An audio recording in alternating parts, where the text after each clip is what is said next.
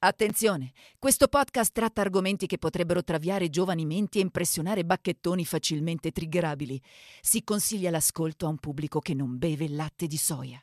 Oh, ma ci credete che ci hanno confermato la seconda stagione? Ah, io ancora. Cioè, io non, non ci posso credere veramente. Io, non- io volevo che non, si- che non confermassero, volevo stare a casa. Io pure. Ma invece complimenti all'intuito e al senso degli affari di Spotify. E anche a Italia. tutte le persone che hanno rotto le palle per dire quando esce la seconda stagione. È Vabbè, uscita, è uscita, è uscita. Eccola oggi. qua, eccola qua. Vabbè, quindi Quindi dove siamo? Chi sei oggi? sono uno che ha macellato una quantità inumana di persone sul suo cammino. Io ho sterminato un'intera famiglia per delle otturazioni d'oro, ho sciolto corpi, ho bruciato le mie amanti. Sono il Beppe Sala della Borgogna. Questo è il caso del dottor Satana, l'alba dell'orrore. Tenta pure questo esperimento. E tentiamolo. Zia, non lo sopporterai. No. Mi sento male. Non mi guardi così. Basta, ormai, dopo due stagioni. Ma sempre a Ma guardare. che cazzo? Guarda pure lo steering è 2. Sono loro i veri assassini. Devono pagarla. Ah, è un'opera. È veramente un'opera meravigliosa. Siamo tornati, la Hai stagione 2 Ma di sto guardando mi- questa, questo studio, Eh, ma che è successo, raga? Che è Oh, successo? Cioè, invece di comprare la droga abbiamo comprato sto coso. Cioè. Siamo come i bambini di Stranger Things, ragazzi. Cioè, finalmente abbiamo. Vero, però, ci hanno ricorda. confermato la stagione. Nel frattempo abbiamo passato la pubertà. Nel frattempo sicuramente Cioè, è partita Ti è cresciuta la barba. A me sì. Eh. Altro-. E benvenuti a una nuova stagione di Non aprite quella podcast, un podcast che parla di misteri irrisolti, di crimini inquietanti e di fatti inspiegabili per la scienza e o Red Ronnie. Ah, abbiamo tolto Bossari. Quest'anno ci sarà una sorpresa, Perché- no, ogni, perché tu- puntata. perché tu sei troppo una groupie, siccome Bossari ci ha propsato il podcast, ci ha fatto i No, perché è complimenti. giusto diffondere eh, le persone che diciamo che, che non hanno paura di questionare la realtà, come il signor Dronni. Ciao, Io Red. sono J-Ax, eh, qui in diretta, però registrata dagli studi di Willy Lorbo, nell'unica zona ancora non gentrificata di Milano e la gentrificazione non la spieghiamo più, andatevela a cercare. Basta. Ho con me il dottor Pedari Ciao ragazzi.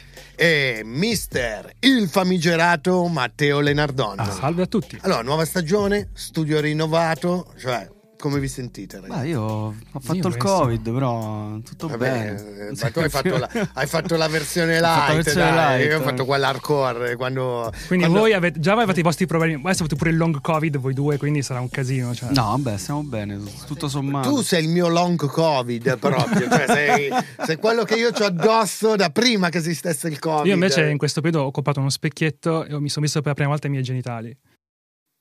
Che cazzo? Vabbè, comunque c'è stata una pausa incredibile fra la prima e la seconda stagione. Sì. Dobbiamo spiegare anche che comunque la seconda stagione c'è grazie a voi. Perché avete veramente massacrato le. DM, mail, qualsiasi cosa. Sì, stavo, pure dicendo, minacciato, stavo dicendo i coglioni a Spotify. hanno minacciato Spotify in maniera grave anche. cioè, noi ci- e noi ci dissociamo comunque. Allora, eh, per la prima volta nella storia del nostro podcast ci spostiamo in Francia, Matteo. esatto. Uh, per raccontarvi una delle storie più incredibili che ci sia capitato di incontrare. Per realizzare l'episodio abbiamo letto Dr. Satan di Ryan Green e articoli dell'epoca. Troverete il link per acquistare il libro nella descrizione dell'episodio. Comunque, ormai mi sembra quasi di ripeterlo a ogni episodio, ma lo farò ancora. Tutto quello che ascolterete nel corso di queste puntate è successo veramente, Esatto. per quanto surreale vi possa sembrare. Che sia esistito qualcuno capace di compiere così tanti crimini e di rimanere per così tanti anni un membro rispettato della comunità ci sembra oggi impossibile. Eppure parliamo di vera e propria storia. Cioè, impossibile oggi non mi Eh, sembra però adesso, proprio. adesso sentirete, perché ricordiamo anche una cosa, loro due non sanno nulla delle storie che noi raccontiamo, quindi loro hanno- si sorprendono come vi sorprendete voi mentre ascoltate l'episodio, perché non sarebbero mai capaci Io di non so nulla recitare. generale, quindi, Eh, quindi è meglio. Vabbè, prima di iniziare però vi voglio ricordare di seguirci su Instagram, sul nostro account eh, non aprite quella podcast, eh, sia per i contenuti extra ed esclusivi e sia per le cose che non abbiamo potuto inserire in puntata per eh, problemi di copyright come l'altra volta che ci facevamo tutti i rap cap eh, sul... eh, Con le basi edite. Esatto, È stato le- bello, è stato bello. Ah, è un'opera meravigliosa. Ma partiamo dall'inizio, famigerato. Chi cazzo era il dottor Satana? Allora, Marcel Pietot, lo pronunciamo così. Questo Marcel Pietot si chiamava, cazzo. Pietot, direi Pietot, cioè, eh, questo è il suo nome. Nasce ad Auxerre il 17 gennaio 1897. Dunque, adesso vi spiego. Il genitore 1 lavorava alle poste, mentre invece il genitore 2 era una casalinga, come desiderava la Francia di fine Ottocento e tuo padre oggi. Quasi sempre nei nostri casi partiamo direttamente dall'età adulta dei protagonisti, ma l'infanzia di Marcel Pietot merita di essere citata e capirete velocemente perché. Marcel Pietot sarà Marcel Pietot. fantastico da dire ogni volta. bellissimo. Eh. Già a scuola, infatti, il piccolo Marcel mostrava comportamenti che definire antisociali è poco, perché nonostante la sua intelligenza fuori dalla norma, cioè una cosa con cui voi non potete comunque rapportarvi, si metteva sempre nei guai. Per esempio, finiva spesso sospeso perché litigava e discuteva con tutti i suoi insegnanti, a volte tormentandoli per settimane. Voi avete mai fatto questa cosa? Di rompere il cazzo No, ma sono sicuro che tu l'hai fatto, però. Io ho fatto piangere un mio insegnante una volta, poi se c'è tempo racconto come. Ero già alle Anch'io. superiori, ma l'ho fatto anch'io. piangere. Teniamolo per- come extra, come extra per Instagram. Senza volere, però. Questo è un extra, volere. ragazzi, non vi preoccupate. Interessantissimo. Allora, compiuti 11 anni, prende una delle sue compagne e cerca di abusare di lei. A 11 anni. Questo così per iniziare. Ok. Comunque, per fortuna, uno degli insegnanti lo scopre e riesce a fermarlo. Quindi la ragazza fortunatamente si è salvata. Poi passa un anno. E il tempo aiuta Marcella a capire finalmente che bisogna rispettare le ragazze e in generale gli altri, no? E questo lo dimostra durante una lezione di geografia, quando si alza improvvisamente dal suo banco, urla con tutta la sua forza che ha nel corpo dodicenne l'amore che prova per una compagna di classe, e quindi scarica sul soffitto un intero tamburo di proiettili provenienti dalla rivoltella del padre. Cazzo stai dicendo? Ti amo! Ti amo! E questo a 12 anni. Gangsta, gangsta love. Grande. Comunque, stranamente la scuola non condivide il suo exploit romantico e lo sospende in modo definitivo. Comunque molti dicono: Ah, io a scuola ero un pazzo. Con sto cazzo, vado a sparare. Poi mi portavo il fumo, fra. Sì, sì, Eh, spara, coglione. spara per una tipa in classe durante geografia, poi ne riparliamo, stronzo. Ok. Quindi Marcel, avete capito, pur- purtroppo è stato sospeso, deve quindi trovarsi un nuovo istituto. Columbine. Ma la nuova location, se capirete, non risolve i problemi del ragazzo, perché forse i problemi erano maggiori, non era la location il problema. Tipo, viene scoperto a vendere foto pornografiche e novità, questa volta cerca di abusare di un suo compagno, non una sua compagna. Ma la prima cosa l'ho fatta anch'io. La seconda no. Meno male. Però vabbè. In che ordine, scusa? No, no, Eh, solo da- la prima ho fatto. nel Ok. senso. Ma, ma non finisce qui, perché un giorno a scuola prende un suo amichetto, gli dice di stare immobile appoggiato contro la porta della classe e comincia a lanciare con tutta la sua forza coltelli tutto intorno a lui. Tutta la sua forza di Sì, tredicenne, 13 poi. Tipo, sai come nel circo che fa pa, pa, pa, pa, fai, tipo, fai la silhouette, esatto. Fai la silhouette con i coltelli. E, stranamente, rifare il circotogni in classe costa a Marcel l'ennesima espulsione, a cui protestò con veemenza, spiegando che non aveva danneggiato il suo amico, ma solo la porta. Eh, cazzo, Eh. cioè, eh, insomma. Dai, allora? eh. Comunque, vi sembra una scelta avventata questa, ma a marzo del 1914 i suoi genitori decidono di farlo vedere a uno psichiatra che dirà di lui questo. Fai tu lo psichiatra, dai, che sei più prestigioso. Ok. Un giovane. Devo fare l'accento francese? eh? Per forza. Ma io con gli accenti non sono molto capace. Un giovane anormale che soffre di Sembri la problemi. puzzola quella lì, come si chiama la puzzola? Quello è gatto Silvestro. Un giovane anormale che soffre di problemi personali ed ereditari che limitano in larga misura. No, dai, fa cagare, lo faccio normale perché se non si capisce un cazzo. Vai, vai. Un giovane anormale che soffre di problemi personali ed ereditari che limitano in larga misura la sua responsabilità per gli atti compiuti. Non è colpa sua. In che anno siamo qui? 1914, Eh, ok. primi del Novecento. La psicologia era già ai massimi livelli. Beh, anche oggi dico non è colpa sua, è colpa della sua Si, situazione. si faceva cioè, ancora di bamba, coso, Darwin, come, no, come si chiama? È colpa di Quake, quelle cose lì. Vabbè, andiamo avanti di qualche anno. Scoppia la prima guerra mondiale. E Marcello ormai è un giovane uomo e a gennaio del 1916 viene mandato al fronte per fermare l'invasione tedesca. Chissà com'è finita quando la Francia ha provato a fermare l'invasione tedesca. Beh, in tanti finiscono distrutti dalla guerra. Alcuni non tornano più le persone che erano prima di partire. Non Marcello. Lui era gasato. Marcel cazzo amava la cazzo di guerra.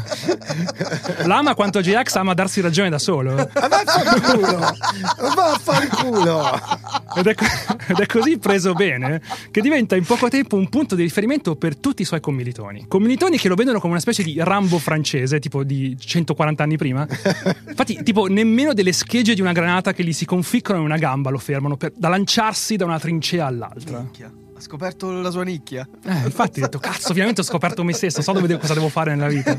Beh, una follia perché, come noto, durante la prima guerra mondiale vennero usate senza parsimonia le armi chimiche. Vi ricordate che ogni, ogni volta tipo che questi tizi vedevano vagamente una nuvola in giro, puh, si mettevano una maschera antigas e pregavano Dio che non ci storia dei avesse, soldati zombie, non ci avesse dei ricordo. buchi, tipo. Beh, tutti lo facevano sta cosa tranne Marcel.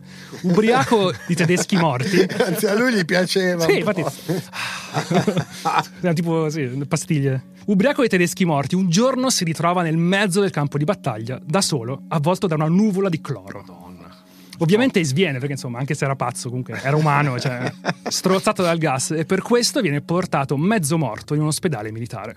E lì, fa respiri agonizzanti, confinato nel suo letto, Marcel prova una sola cosa. La noia. noia. Certo, cioè, stava in down dopo tutto quello che si era fatto. E quando Marcel si annoia, succedono sempre cazzi, come sapevano i suoi genitori che per tenerlo fuori dai guai cercavano di tenerlo sempre occupato a fare qualcosa. Oggi avrebbero usato droghe come il Ritalin o YouTube Kids, cioè per tenere buoni i bambini, come, come fai tu. Cioè. Oh, ma hai rotto il cazzo! T'ho Vuoi che visto? inizi a massacrare Cioè, te? solo- solo YouTube Kids, YouTube Kids. Noi siamo cresciuti male, non YouTube- con YouTube Kids. Noi siamo, io mi ricordo quando ho visto la prima puntata di Ken il guerriero, uno dei cattivi diceva: Vieni qui, l'urida bagascia, nella prima puntata di un cartone animato. Era, era acting. Prima del politicamente corretto. Cioè, su YouTube Kids c'è gente con una felpa come la tua che gioca col pongo, e quelli sono gli youtuber a cui piacciono i bambini. Comunque, distrutto dall'apatia, Marcel scopre in ospedale il naturale antidoto alla noia, la morfina. Oh. Tra l'altro, eh, parlo con le persone che ci stanno ascoltando, la, la stessa epifania che hanno avuto due persone su tre in questa stanza e lascio voi indovinare di chi sto parlando. Eh. E quando assaggia la frizzante effervescenza della morfina, la sua vita si colora di un ventaglio pantone di serenità. E così decide di cominciare a consumarla come se fosse estate. In poco tempo Marcel si ritrova completamente dipendente dalla morfina, ma almeno la noia non era sparita. Un Insomma, po' dei c'era grampi, però vabbè, dai. Avete mai provata? Com'è la morfina? Che effetto, che effetto ti fa? Non lo so, non sono mai stato un malato terminale di cancro, non- quindi non te lo posso dire. No, Beh, in ospedale te la danno però. però sì, te la danno. Ma... Tanto ti manca poco alla prima colonoscopia, mi dirai. Con la morfina te la fanno. Cosa ti infilano dentro? Un bastone? Cioè. No, è beh, una sonda lui, mobile. lui ha chiesto la sa che- morfina, poi... Io, io sono J-Ax e mi danno quello che voglio quando faccio la coloscopia. Ti danno anche più di quello che vuoi, Infatti ne forse. faccio sei all'anno. ne faccio- Dai, questo forse non l'avrei detto, però... Ragazzi, io sono tranquillo con la mia sessualità e quindi con la mia analità tranquillo. Ok. Quindi se Posto. a uno piace fare le colonoscopie. Ah, io pure ho preso due dita l'altro giorno, quindi tranquilli. Ho fatto la mia prima... Hai anche il dottore che fa l'esame della prostata ancora col dito, non con la sonda. Eh no, col dito. Allora- Eh, no, io sono old school. Ma poi limonate Sì, anche. Ha dato ok. il numero poi. 250 euro questa allora quel dottore. Comunque, dopo che è totalmente strafatto di morfina, cominciano ad accadere cose strane nell'ospedale dove risiede Marcel, perché insomma, ricordate, lui si è, si è svegliato nell'ospedale, è stato lì e cominciato a suefarsi di morfina. Tipo che dall'ospedale spariscono i portafogli, gli orologi e anche i gemelli da polso ai pazienti e pure ai dottori. Eh, cala. E poi, cosa ancora più strana, svaniscono oggetti privi di alcun valore materiale, tipo Marcel gode nel rubare le foto delle fidanzate rimaste a casa dei suoi commilitoni, o le lettere che le madri spediscono ai figli. Cioè, quanto cazzo sei stronzo? Cioè. Un giorno però viene scoperto con la missiva di una nonna, non sua in mano, e per questo finisce in una prigione militare. Dopo qualche mese arriva l'ordine di rimandarlo al fronte, ma ora Marcel si sente tradito dalla Francia, perché cazzo, l'altro lì ha ammazzato 2000 tedeschi, poi lo mandano in prigione, solo perché si segava con le foto delle, delle madri dei commilitoni, cioè sono state cose peggiori nella vita. Quindi la voglia di combattere che aveva in precedenza è adesso svanita. Quindi un bel giorno prende un lungo respiro, slaccia dalla sua fondina la pistola di ordinanza e si spara a bruciapelo al piede. No, ma per non partire quindi. Per non Eh sì, andare- perché si è rotto il cazzo. Ha detto, ah sì, allora io mi sparo al piede, vaffanculo. Eh, non mi fate segare. Eh. Ah, tipo quelli il che non diritto. volevano fare i tre giorni. Se no, perché no, combattiamo per la Francia? Cioè, per la mia libertà di segarmi sulle madri dei miei amici. cioè. Giusto. Comunque lui si spara e nessuno viene ad aiutarlo. Marcel rimane da solo a sanguinare profusamente per decine di minuti. Ma non perché stesse sul cazzo. Ma dov'era? In ospedale si è sparato. No, è tornato al fronte, tipo in mezzo al campo di battaglia. Quindi Marcel rimase da solo a sanguinare profusamente per decine di minuti. Ma non perché stesse sul cazzo agli altri, semplicemente perché si è dimenticato di urlare dal dolore o di chiedere aiuto. Ah, vabbè. Non ha urla- ah, si è sparato, non ha fatto ah, niente. Comunque viene salvato dal morire dissanguato solo perché due soldati che passavano di là per caso lo notano steso per terra e questi due lo caricano su una barella trascinandolo ancora una volta in ospedale.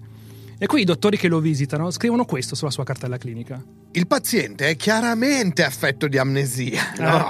ha tendenze suicide ed è sonnambulo molesto e soffre di depressione acuta. Poi Non so, i cioè, sonnambuli non so. molesti. Cazzo, il sonnambulo molesto? Tocca il culo alle infermiere mentre E poi vota Fratelli d'Italia, anche mancava questo. cioè. Eh, attenzione. Non ti è bastata, eh? non ne posso parlare. Sì, non ne perché noi siamo parlare. due drogati. No, capito? tu Però non ne puoi parlare, ma noi sì. Cioè, noi abbiamo collezionato tanti premi nella nostra carriera. Uno di quelli, appunto, è il successo del podcast. Volevo dire che durante la registrazione della prima stagione, Matteo Lenardon è stato ufficialmente querelato da Giorgia Meloni. E questa è una grande medaglia che ti appunti sul petto. Ah, ecco Bravo, perché bravo, abbiamo bravo, detto genitore 1, bravo, genitore 2 bravo, all'inizio. bravo. pure. Ho capito, ho capito. Quindi i suoi ufficiali, dopo aver letto questa diagnosi, considerato tutte le cose che ha fatto in precedenza, cioè anche ricordiamo nel mezzo di una guerra mondiale, eh, decidono che è meglio per la Francia pagare Marcel per stare a casa sua.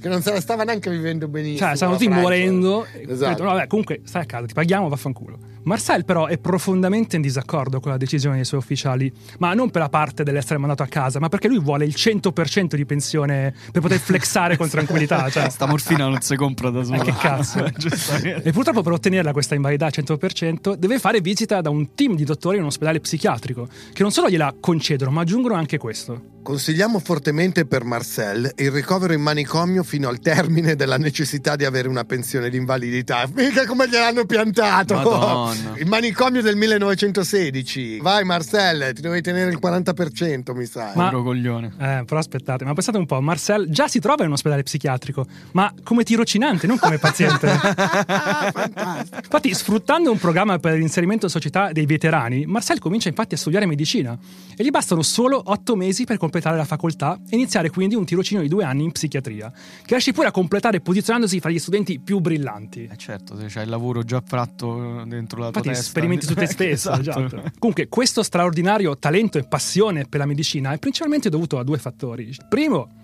avere un accesso illimitato alla morfina e agli altri narcotici. Era quella la cosa, era quello lo Ma scopo. il secondo è l'idea di poter andare a flexare al fratello e al padre la sua nuova posizione sociale. E lui capirete la personalità di questo Pietò che è veramente cioè veramente Cioè, lui lo ammira quasi. Eh, vedo, no, vedo ammirazione negli Cioè, occhi. io ammiravo, io lo ammiravo ammiro. Marco Bergamo, Non lo lui ammiro. ammira sto psicopatico incredibile. No, non lo ammiro perché poi capirete che è veramente Eh, uno dei peggiori stronzi della storia dell'umanità. Ok. E Marcel comunque riesce nel suo scopo. Il 15 dicembre 1921 ottiene una laurea in medicina che gli permette di praticare come dottore in tutta la Francia. Cosa che ricorderà più volte al fratello che va a trovare facendo i 195 km che separano Parigi da Auxerre solo per sbattergli la laurea in faccia. Coglione, sono laureato. Così ha detto, guarda, guarda, tu che cazzo fai? Tu vai, metti i semi nei campi. Come fanno oggi gli studenti fuori corso del Molise, no? che prendono Cioè, la laurea a Io mi Milano. dissocio da questo insulto al Molise. Esatto, scusate. anch'io. Dopo che fa questi 200 km per andare solo a dire al fratello guarda che cazzo sono e tu non sai niente, lui torna velocemente nella capitale francese, ma non prima di aver rubato tutta l'argenteria della cucina. Mi pare Quindi era cleptomane sto tipo. Lui era tutto. Eh, Guarda, aveva tu ti immagini, tutte, tutte immagina un difetto. tutte insieme. immagina un difetto, lui ce l'ha. Vabbè, ogni psicosi lui ce l'aveva. Proprio Ok. ha fatto la checklist, ha fatto tutto, qualsiasi cosa. Comunque, cioè, infatti, sta cosa di rubare l'argenteria, cioè voi immaginate sarà un poveraccio? No, non ha nessun senso logico perché comunque lui aveva una pensione di invalidità al 100%. Marcel non aveva bisogno di lavorare né di rubare la sua famiglia. Lo faceva per il semplice desiderio di accumulare soldi e oggetti. Era una potente e sincera vocazione la sua, come lo spazio per Margherita Hack o i reality di merda per Elettra Lamborghini. E No, dissocio io, dai, però. Eh, mi Vi guardate io. i reality di Elettra Lamborghini? No, sì, io però tutti. Elettra Lamborghini è una brava persona, quindi mi dissocio. L'ho paragonata a Margherita Hack, cioè Quindi- non mi sembra, mi sembra che la persona che dovrebbe, pezzo di merda, è proprio il che famigerato. dovrebbe Proprio un lamentarsi fango. un'altra persona.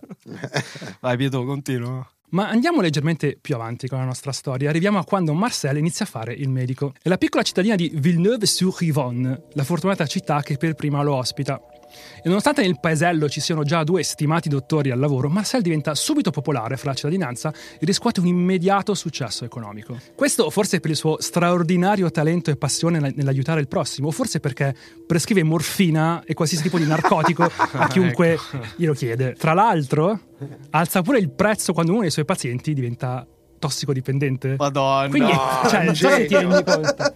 Io gli voglio bene adesso. Prima Adesso gli ha no. dati tipo, no, te la regalo, ma te la regalo, poi pure gli alza pure il prezzo. Per questo motivo molti dei suoi pazienti finiscono rovinati e in bancarotta dopo essere passati sotto le sue cure. Però stavano un fiore. Stavano benissimo, Stavano immagina come, come erano rilassati. cioè. Eh. Nonostante questo, Marcel risulta essere anche molto ricercato per gli aborti illegali, che costavano carissimi, ma non per la procedura, no, solo per comprare il silenzio di Marcel. Ah, ok, perché era ancora. Per lui ti faceva abortire e poi diceva, eh, ma mo ti vado a dire a Eh, ma tutti. infatti, quanto costa una stampella? Cioè, Vabbè, era, era un chirurgo, era un dottore, cioè, Ah, ti ok. operava in modo migliore. Ho Scusate. capito adesso. Ah, Ricapitoliamo la situazione. vai. Marcel Pietò ha 25 anni ed è un ricco dottore di successo. Mm? Quindi? E succede oggi, figuriamoci allora, viene considerato fra le donne del paese una specie di scapolo d'oro. Guarda che oggi succede con i trapper, non con i dottori. eh. Era come un trapper. Era oggi. come un trapper. Ma c'è un piccolo problema. Marcel odia con tutto se stesso le donne. Eh, come un trapper. Ah, allora c'hai ragione tu, hai ragione tu. Anche, anche se la sua posizione si ammorbidisce quando scopre che le relazioni possono essere semplicemente una scopata e basta. Come i trapper! Perfetto. Cioè, pensate che bella realizzazione, l'epifania. Ah, allora non devo parlare con queste donne, posso solo scoparle e andare via. Cioè. Marcel però ha gusti difficili. Non gli piacciono le donne che aiuta ad abortire, che possiamo immaginare che lavoro facessero, quelle che abortivano in modo continuo. O le tizie che ha trasformato in tossiche. Troppo noioso sfruttare la loro situazione per scopare. No, Marcel voleva rovinare a colpi di cazzo le brave ragazze del paese che volevano sposarsi e creare una famiglia con 1.8 bambini. Ok. Oggi tipo sarebbe su Tinder o Bumble, immagino. Sì, sì, vedi. Ma però posso fare una piccola parentesi molto rischiosa. Vai, rischia. Vai. Se queste ragazze che lui rovinava a colpi di cazzo, però andavano con lui perché... Gold digger, vuoi dire? Eh, Spero che Michela Murgia stia ascoltando No, questo podcast. Così ti fa un culo così. Ti fa. eh, no, ecco, Michela Murgia, se stai ascoltando, rispondi Sicuro perché io... ascolta il podcast. Eh, esatto, Sicuro, ascolta solo questo. O una come Michela Murgia. Una Dove come sta- il- peggioriamo la situazione. Sta stronza, diciamolo pure. Non posso parlare, sono troppo maschio bianco etero per farmi qualsiasi domanda. Fatti, fatti i cazzi Sono tuoi. devo farmi i cazzi miei. Esatto, tutti noi dobbiamo farci i cazzi nostri, questo è il punto.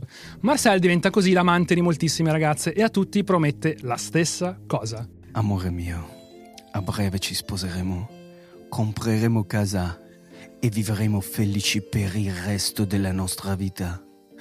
Beh, se lo dici così. Quindi una di queste, giovanissima, anche lei vittima della promessa di una vita coniugale con Marcel, quando scopre di avere centinaia di corna, non cade in depressione facendosi da parte come facevano le altre. No, No. come anche noi abbiamo conosciuto. Si incazza a tal punto da correre verso la casa di Marcel entrandoci con la forza, cioè proprio puff, con tutta l'intenzione di menarlo. Ma scusa, ma come cazzo fa uno a scopare 100.000 donne tutto fatto di morfina? Deve avere una libido, porca Oppure si puttana. faceva una puntura al cazzo di qualcos'altro, non lo so. cioè. Eh, un dottore ha accesso a questa- tutto. questa è Sarà una- Gli upper da qualche parte. Eh no, no, no, è una scoperta recente. eh. Mm. Una volta che la soluzione era la pompetta e basta. Eh, cioè, no, tipo. spompettava. Comunque, boh. Sei un po' Non geloso l'ho mai delle provato. sue capacità. Cioè, quindi c'è questa ragazza che scopre di avere, di avere centinaia di corna, entra in casa sua con la forza, tipo sfonda la porta a calci e vuole menare Marcel. Ecco, quel giorno è stato anche l'ultimo in cui venne vista. Ecco. Perché curiosamente sparì senza lasciare traccia. Chissà dove cazzo è andata sta ragazza, cioè. Eh. La polizia comunque prova a interrogare Marcel e Marcel ammette la storia, ma spiega anche di non sapere dove fosse andata la ragazza. E la polizia ovviamente gli crede perché, perché non avrebbero dovuto, comunque è un, luminare, è un dottore amato da tutta la comunità, rispettatissimo. Questo, nonostante i vicini di Marcel lo vedono una sera caricare un'enorme valigia nella sua macchina, rifiutando pure l'aiuto di un passante nel, nel caricarla. no? No, tranquillo, faccio da solo. E la polizia chiude il caso scrivendo questo nel rapporto. La giovane scomparsa ha sicuramente scelto di provare a vivere una vita da nomade, ma come? C'erano anche, già ai tempi non avevamo voglia di fare un cazzo comunque. cioè. Mamma mia. Ma sì, è andata in vacanza, torniamo a picchiare gli ebrei, da dai. nomade. cioè, così erano, cioè, non lo so. Comunque, nello stesso periodo, Marcel, sfruttando il suo studio di medico, aumenta ancora di più il suo consumo di morfina. E la morfina, diciamo, è come la SMR per gli zoomer. Lo calma e lo fa diventare affabile e gentile con tutti. Così, quando la posizione di sindaco di Villeneuve diventa vacante, Marcel pensa Sai cosa c'è? Io ora divento pure sindaco. Mon Dieu. Marcel però non sa nulla di politica, anche se comunque non serve, cioè non è mai servito sapere di politica per fare il politico. Ma ha un piano per vincere. Organizza un dibattito pubblico col suo unico rivale. E succede una cosa strana, mentre ogni frase di Marcel viene accolta da un tripudio di applausi e urla di supporto, le risposte del suo rivale subiscono una gragnola di fischi, insulti e urla. A un certo punto qualcuno tira pure dei pomodori e frutta marcia al suo avversario. Minchia. Cioè, insomma, Marcel ha inventato. Non è l'arena di Giletti, cioè. più o meno è, è- è quel mondo lì. La strategia, comunque, come oggi vediamo del resto, si dimostra vincente e fa volare Marcel nelle preferenze dei cittadini di Villeneuve che lo eleggono con una percentuale bulgara sindaco di Villeneuve. Ma una tragedia improvvisa gli rovina la festa. Qualche settimana dopo la vittoria, una valigia salta fuori in un fiume che bagna Villeneuve. Vi ricorderete che c'era una valigia? Con dentro una tipa. Esatto. Ah, è un'opera meravigliosa. E contiene, pensate un po', il corpo decomposto e smembrato di una donna. Con fatica si riesce a capire che appartiene a Louise Delevue. Che guarda. A chi, scusa, a chi, a chi? French Game Strong, eh, Matteo? a Louise, Eh? a Louise Delevue. Guarda un po'. La ve. Ma chi cazzo me ne Ma, frega? ma avrei scritto pure de- I tre- cazzo di canne tu, I sicuramente. tre francesi che ci ascoltano si faranno i cazzi loro. Guarda- guardate il mondiale, non rompete i coglioni. Quello che guardano i francesi, so. Adesso lo googlo, pezzo di fan. Guarda un po', proprio la ragazza che usciva con Marcel. E Marcel viene informato del ritrovamento, e possiamo immaginare quanto fosse affranto, e annuncia pubblicamente una seria e rigorosa investigazione sulla sua morte. E non ci crederete mai, cioè l'investigazione non arriva mai a In nulla. un certo senso però mi, mi sta rincuorando questa roba, perché sai, noi italiani comunque, un po' come i neri d'America, siamo stati cresciuti, Excuse me. adesso vi spiego cosa, con un complesso. Al nero americano si insegna ad odiare se stesso. E questo succede anche a noi italiani. Mm, Cioè, tu quando pensi all'Italia, a meno che non sei in fascio invasato o uno che usa su Twitter la bandiera italiana di fianco al suo nome, praticamente quando pensi all'Italia da noi non funziona nulla, eh, l'unica roba è che si mangia bene, ci vestiamo bene, tutto il resto, oddio non mi fare ammalare in Italia, oddio non fare affare in Italia, capito? Cioè abbiamo questo odio verso noi stessi Ok. e soprattutto comunque anche noi, diciamo quelli con lo spirito critico un po' più accentuato hanno questa mentalità di dire da noi non funziona niente poi c'è l'eccellenza tedesca l'eccellenza Mm. francese così è bello ogni tanto vedere che pure in Francia e negli altri paesi le cose si muovono esattamente come da noi cioè le forze dell'ordine eh, ci impiegano un po', un po' di più ad arrivarci Sì, ma tu ti ricordo stai paragonando l'Italia del 2022 alla Francia del 1920. Cioè, capisci che c'è qualche problema allora. Eh. A parte questo, la vita di Marcel Petiot come sindaco va alla grande perché prende mazzette e si fotte i soldi di tutti sfruttando, sfruttando la sua posizione. Ma man. E quando non riesce a prendere tangenti o a taglieggiare i suoi cittadini, semplicemente si intasca i fondi governativi, insomma. Tipo oggi sarebbe sindaco di Roma, probabilmente eletto per otto volte di fila. Poi nel marzo, non pa- sto parlando di sindaco di oggi, Ah, no, sindaco in generale, giusto Ok. per non voglio altre querele. Uno, uno a caso. Poi nel marzo del 1930, un'altra tragedia in città. La dimora di Armand de Beauve prende fuoco proprio mentre l'uomo è fuori per lavoro. E nella casa, completamente bruciata, viene ritrovato carbonizzato il corpo di Henrietta de Beauve, sua moglie. Vengono fatti accertamenti e si scopre che prima di bruciare la donna è stata ripetutamente colpita con un pesante strumento contundente.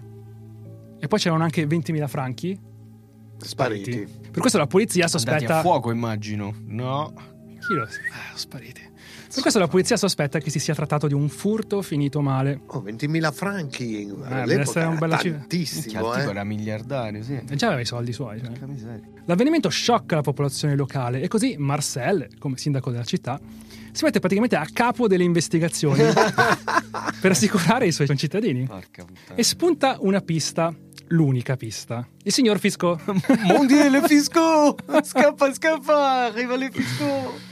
Signor Fisco sostiene di aver visto un uomo dai capelli scuri andare e venire ripetutamente dalla casa della donna nei mesi precedenti. E leggendo i diari di Henrietta, la polizia scopre così che la donna aveva un amante. Oh. Il marito sindacalista, e del resto era sempre via, lei si annoiava. Forse lei alla morfina preferiva il cazzo, chiaramente. No, ma raga, cioè, Il analizziamo un po' sindacalista è il profondo. sindaco. Lei aveva il marito sindacalista e scopava con il, eh, Il con il dottore. sindaco Il sindaco, populista, sì. dottore di destra. Cioè, mamma mia, questo è, è peggio di tua moglie che si scopa l'istruttore di Zumba. Cioè, il marito cac sindacalista. Sindacaclista. Eh, il sindacalista. Ma comunque, la cara Henrietta, la defunta Henrietta, nel suo diario descrive questo uomo così. Sentiamo Henrietta. Un uomo molto importante nella città, il tipo di uomo che perderebbe il rispetto di tutta la comunità. Oh mon Dieu. Se la storia della sua infedeltà venisse fuori, oh, quanto è romantico che quest'uomo abbia deciso di rischiare tutto solo per la sua passione nei miei confronti. Quanto Ma romantico. infedeltà eh, verso chi, scusa? Perché eh, Marcel aveva anche. Cioè, aveva, Si era sposato? C'era la sua compagna, sì. Non mi ricordo se era già sposato, però. Vieni qua, sì, signor quasi Fisco, sposa. metti questa gabbietta per il cazzo. Però aveva sicuramente una compagna ufficiale. Porca puttana. Comunque, ricordiamo, c'è il signor Fisco, che è l'unica speranza per venire a capo dell'omicidio. E quindi viene chiamato il giorno dopo dalla polizia per raccogliere la sua versione dei fatti. E dice. Visco dice questo, cioè, ma dato che sono in città, ma scusa, ma non vado a farmi fare un check-up dal dottor Petio?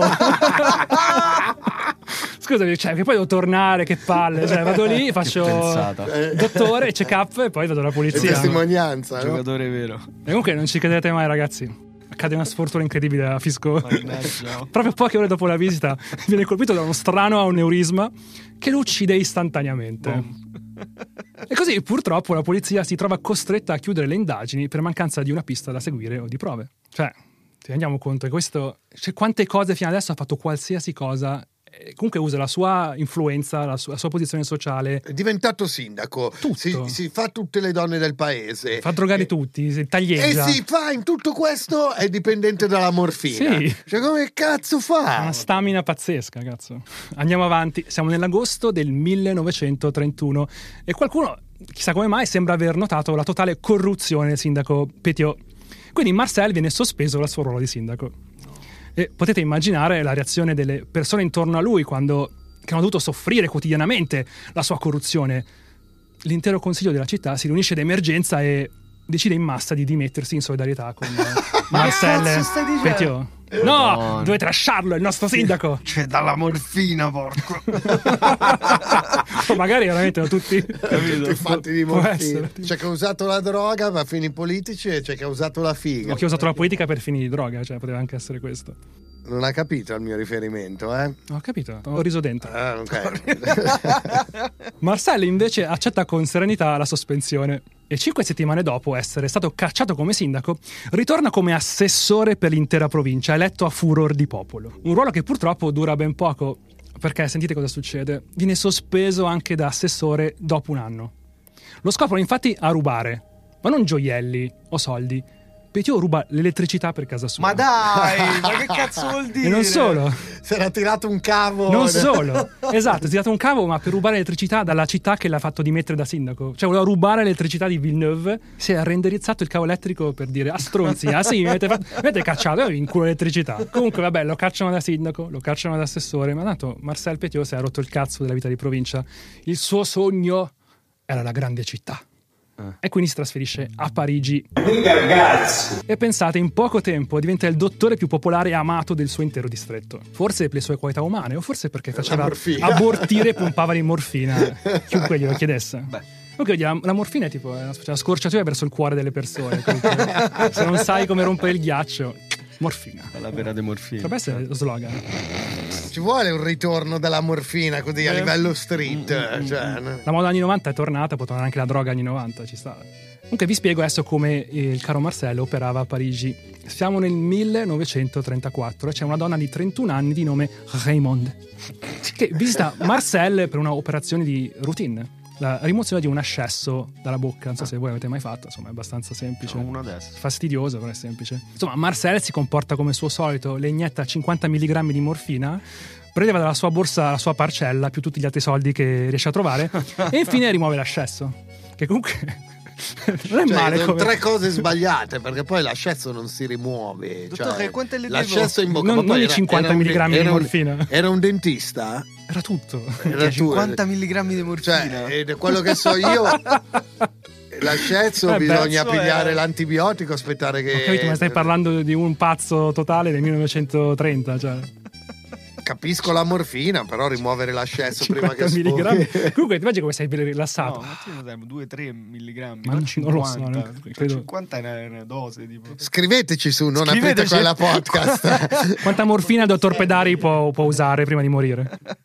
Comunque c'è una piccola complicazione. La donna sta perché dopo 50 mg di morfina non si sveglia più. Lo vedi, cazzo? Allora Marcel dice, vabbè, tiro un paio di schiaffi, però anche questi non danno alcun risultato. Allora che fa? Sbuffa, se la carica in spalla, guida in macchina fino alla casa della donna, scassina l'ingresso e l'appoggia sul suo letto. ho capito, ho capito. Pensa tutto. che pezzo di merda. Porca troia. Lui dice, vabbè, tanto lo lasciamo lì, però prima o poi si sveglia. Ma la donna non si sveglierà mai. Eh, vabbè, ma tutto questo di notte, immagino. No, di giorno. La madre, infatti, non capì mai come fece sua figlia ad andare dal dottore per un ascesso alla bocca e, rimanere- e ritor- ritornare morta nel suo letto. Eh, oh, Devono essere effetti fosse- collaterali, forse. Manco fosse in Italia il 15 d'agosto, insomma, nel 2022. Immaginerete dopo tutto questo, Marcel si sente invincibile perché, cioè, non ripercorriamo tutto, però ha fatto la qualsiasi è ancora lì, Sono invincibile. tranquillo. Nel 1935, però, viene investigato per distribuzione illecita di narcotici perché uno dei suoi pazienti lo denuncia. L'uomo aveva deciso di liberarsi dalla schiavitù della morfina e non solo ci riuscì, ma diventò un attivista contro tutte le sostanze simili e contro i medici che le prescrivevano così liberamente. Il classico cagacazzo che si droga tutta la vita e poi comincia a fare il salutista Eh, e come, dire come hai fatto tu Ma vaffanculo! da quando vai su Canale 5. Ma vaffanculo! Comunque non solo ci riuscì, ma diventò un attivista contro tutte le sostanze simili e contro i medici che le prescrivevano così liberamente. L'uomo aveva insomma un solo obiettivo nella sua vita, porre fine a tutte le dipendenze farmacologiche. Mi sa che invece ha fatto proprio. Ha cessato con la vita, immagino. Che Infatti, è successo? pensate, purtroppo, forse deve, deve aver ceduto, non lo so. E La ricaduta è sempre peggiore. eh, dai. Venne ritrovato nella sua stanza morto di overdose di morfina. e la denuncia che aveva fatto contro Marcel Ci sono cascato di nuovo. Eh, via, Cazzo. sparita nelle vene. Succede a chi smette, eh? se poi hai una ricaduta ti rifai la stessa dose che ti facevi prima e muori perché non hai più la tolleranza. Comunque mi piace che ogni volta che citiamo una droga lui diventa tipo Alberto Angela. si imposta. Comunque ragazzi, cioè, dovete sapere. Andiamo avanti. Siamo nel 1936 e Marcel ha fatto carriera. Ora è responsabile di firmare tutti i certificati di morte per il suo distretto. Minchia. Cioè, pensate che cazzo è finito. Una posizione che ovviamente Marcel sfrutta subito per andare a rubare nelle case di chi è appena deceduto. Ma questi soldi che c'aveva solo rubando. Ma, io Ma secondo me appunto non gli servivano i soldi, lui piaceva la sensazione di fare il male. Cioè, Io so solo che sei rincarnato qualche anno fa nel corpo di una persona che si chiama Matteo Lenardon. solo questo. Basta questa cosa, non è vero. Sì. Io non, non sono mai diventato dottore, Però prendi la pensione di invalidità. non ho mai fatto medicina, ragazzi. Non Pensa paragonate. un po' se la facevi. Cioè, lui aspettava che uno morisse, sapeva che il tipo era morto, quindi andava a casa di quello lì e rubava tutto. E poi se ne tornava a casa sua. Vabbè, come quelli là che, che si mettono d'accordo, i dottori che si mettono d'accordo con Eh l'impresa sì, però, tu- però lui lo sapeva subito perché appena moriva uno lui doveva firmare il, il certificato, Eh, no? quindi eh, sapeva esattamente che era appena morto. Ma poi succede un imprevisto assurdo, viene colto in flagrante a rubare un libro. Mm. Un semplice libro, dopo tutto il casino che ha fatto. E quando arriva un poliziotto, Gli tira un cazzotto e scappa a piedi. Libro di Fabio Volo. Si capisce. Fabio Volò. Fabio Volo. Però passano due giorni e si presenta con la moglie, perché me la si è sposato, in questura. Della moglie non abbiamo parlato per niente. frega, perché No, perché- chi se ne frega. Basta, figa, pora eh. Crista. Cioè, Insomma, era tipo, probabilmente è tipo piena di morfina la no- giorno e notte, manco capiva dove cazzo stava questo. Gomma, Probabile. E eh, subito lo portano a processo perché nessuno capiva come un dottore così ricco e stimato potesse arrivare a rubare un libro. E Marcella al processo si provò a giustificare così. Vostro onore, I malanni causati dalla guerra si sono quasi del tutto risolti, ma sono ora afflitto da una potente stitichezza che, che sto curando con un aspiratore che devo posizionare contro il mio ano. Perché Perché questo è il tuo processo. Vostro onore. Ma comunque ricordiamo, lui era un dottore, quindi diceva, ah caspita, cioè mi immagino il, il giudice diceva, però, Fila le cose nel culo. plastichezza, adesso ci provo anch'io allora. Vostro onore, l'uso eccessivo di questo aspiratore mi annebbia la mente. Ma come? Secondo me crea altri Mi problemi. anche. annebbia la mente. Chissà il culo come ti annebbia, cioè. Non sapevo nemmeno dove ero quando ho preso quel libro. C'è un Dyson nel culo ti, ti annebbia la mente. Vabbè, non se- la morfina, Poi lo eh. proviamo ne- negli extra su Instagram, troverete questo. Vabbè, comunque vai avanti, caro dottor Santana, pezzo di merda. E quando si è avvicinato il poliziotto, pensavo fosse un criminale che voleva farmi del male. E sono una vittima di queste circostanze, vostro onore. Vabbè, a questo punto il giudice lo manda a fanculo. No? No, il giudice crede a questa storia. Ecco qua. vai. Data la storia dei problemi mentali di Marcel, ordina alla moglie di portarlo in una clinica privata con la speranza che ci sarebbe presto trovata una cura per lui. Gli dice di stare più attenta all'aspirapolvere, naturalmente. Metterlo sotto chiave. Eh. Comunque eh, pensate un po' ragazzi, cioè avviene un miracolo, la cura viene trovata in una singola notte. Oh, ma- Minchia, grande, luminare. A Marcel bastano un paio di ore con uno dei dottori della clinica per convincerlo che la sua instabilità mentale era passata e che ora si sentiva pronto al suo ritorno nella società civile. Che fine ha fatto quel dottore? No, sta benissimo Ah, ha firmato la via Ah, d'uscita, solo quindi si è salvato il culo come il dottore. Nel vero senso della parola. Così Marcel torna il giorno dopo il ricovero al suo studio di medico, ma gli ci vorranno mesi prima di recuperare una clientela sostanziosa.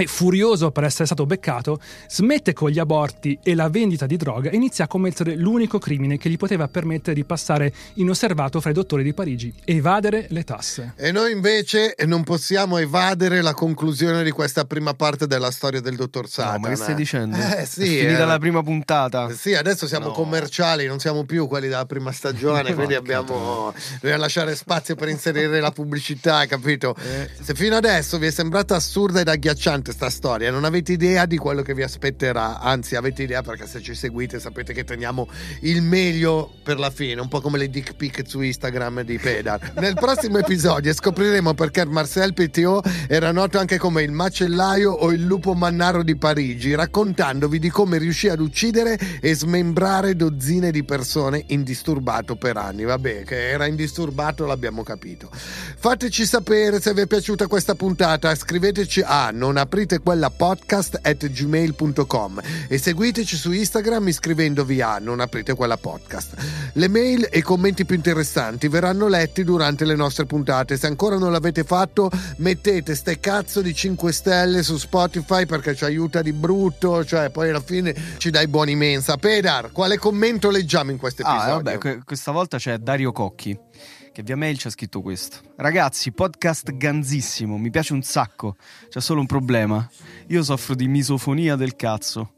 Aspetta. Ah, misofonia del cazzo. Ah, pensavo Cioè, è una misofonia miso- del cazzo, cioè non- la non è che- misofonia del cazzo pensavo fosse un Eh, problema quando al lo picchietta cazzo. sul tavolo, tipo. Oh, comunque il mio prossimo album lo chiamo Misofonia del cazzo, cioè, è fantastico. E il socio di Axe, quello là che parla di più. Quindi questo- lui, questo qua, esatto, sì, questo qua, Matteo, il questo famigerato. qua strano. Ha una salivazione.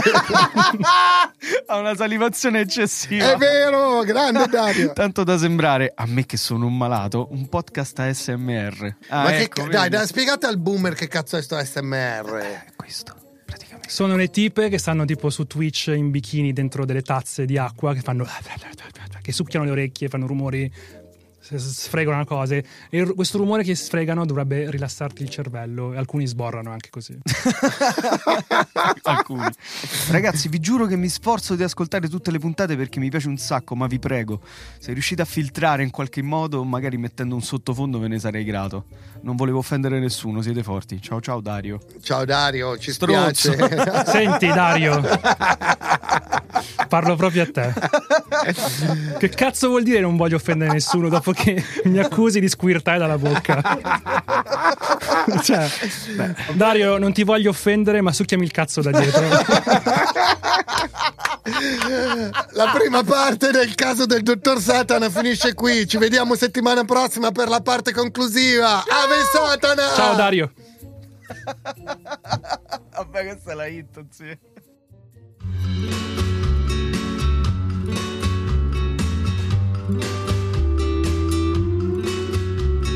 Non aprite quella podcast è una produzione Spotify Studios in collaborazione con Willy Lorbo, scritto da Matteo Lenardon. Produttori esecutivi Alessandro Aleotti e Jacopo Penzo, fonico Marco Zangirolami. Riprese Francesco Colombo, line producer Alberto Marin, assistente di produzione Alberto Turbofiocco Carrato. Ascolta il wrap cap della puntata di Pedar su Instagram all'indirizzo non aprite quella podcast.